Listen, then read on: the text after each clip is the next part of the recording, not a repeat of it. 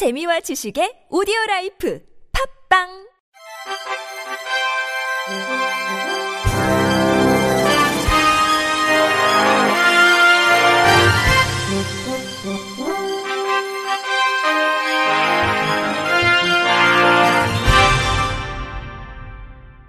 청취자 여러분 안녕하십니까? 삼월 이십이일 화요일 케이비에스 뉴스입니다.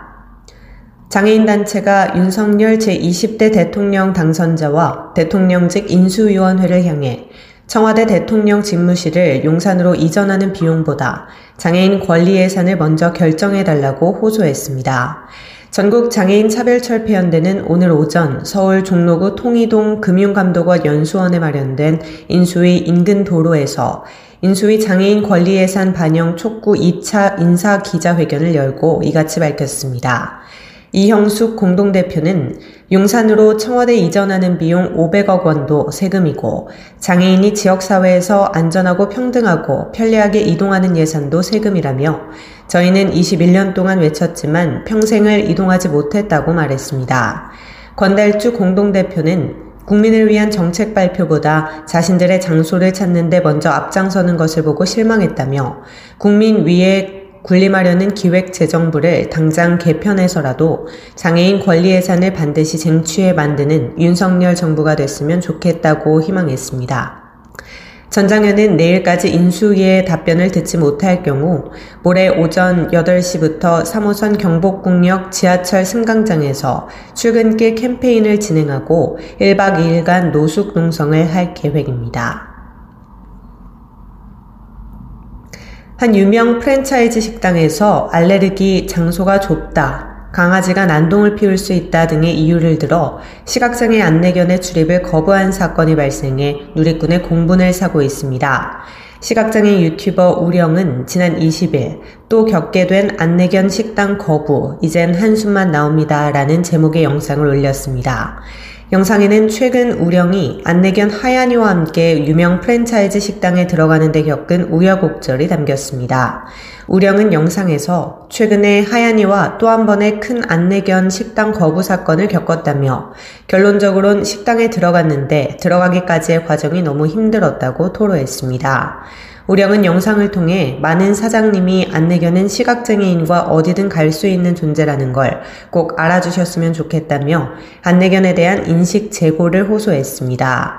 누리꾼들은 프랜차이즈 본사가 모든 지점에 안내견 출입과 관련한 교육을 해야 한다, 안내견의 공공장소 출입 문제는 공론화된 지 꽤 됐음에도 이리저리 핑계를 대는 식당에 화가 난다, 안내견과 시각장애인은 어디든 함께 이동해야 되는데 이를 거부하는 식당은 처벌해야 한다 등의 반응을 보였습니다. 에스케이텔레콤은 소셜벤처기업 코액터스와 공동으로 진행 중인 청각장애인 택시 고요한 M 서비스가 서울 디자인재단의 제삼회 휴먼시티 디자인 어워드에서 안전 안심상 특별상을 수상했다고 밝혔습니다. 이 상은 창의적인 솔루션을 통해 도시가 안고 있는 다양한 문제점을 해결한 단체에 수여됩니다. 고요한 M 서비스는 정보통신기술인 아이씨티를 이용해 청각장애인들의 일자리를 확장하고 비즈니스 모델을 제시해 이 상을 받았다고 에스케이티 측은 전했습니다. 에스케이티에 따르면 고요한 M은 현재까지 백십일명의 청각장애인 기사를 배출했고 누적 운행 건수는 이십삼만 건을 돌파했습니다. 서울시가 저소득층과 저소득장애인 대상 일박 이일 숙박 여행 상품을 제공하는 관광 취약계층 여행활동 지원사업 참여자 육백명을 모집합니다. 모집 대상은 관광진흥법 시행령상 관광 취약계층으로 주민등록 주소지 자치구 추천을 받아 기초생활보장 수급자 및 차상위계층 사백명, 중증장애인 중 기초생활보장 수급자 및 차상위계층 이백명을 선정합니다. 저소득층 사백명에는 이십칠만 원 한도, 장애인 이백명에는 삼십일만 원 한도의 개별 숙박여행 상품을 지원합니다. 여행 기간은 사월에서 시월이며 선정된 참여자는 해당 기간 내 온라인에 접속해 여행 상품을 선택하면 됩니다.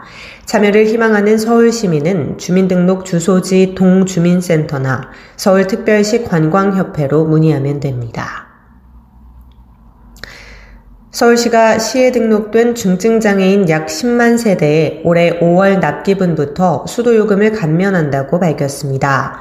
중증장애인 약 십만여 가구가 월 팔천팔백 원 정도의 상하수도 사용료 감면 혜택을 받게 돼 가구당 요금이 월 평균 약 삼십팔 퍼센트 줄어들 것으로 시는 예상했습니다. 오월 납기 대상자는 사월 십오일까지 관할 동주민센터로 신청해야 하며 신분증과 장애인 복지카드를 지참하면 됩니다. 시는 신청서 양식을 이달 초 시내 사백이십육 개 동주민센터에 전달했으며 서울시 복지포털 홈페이지에도 관련 안내사항 및 신청서 양식을 올려두어 쉽게 접속할 수 있도록 했습니다. 곽정숙 기념사업회가 제오회 곽정숙 인권상 후보자를 찾습니다.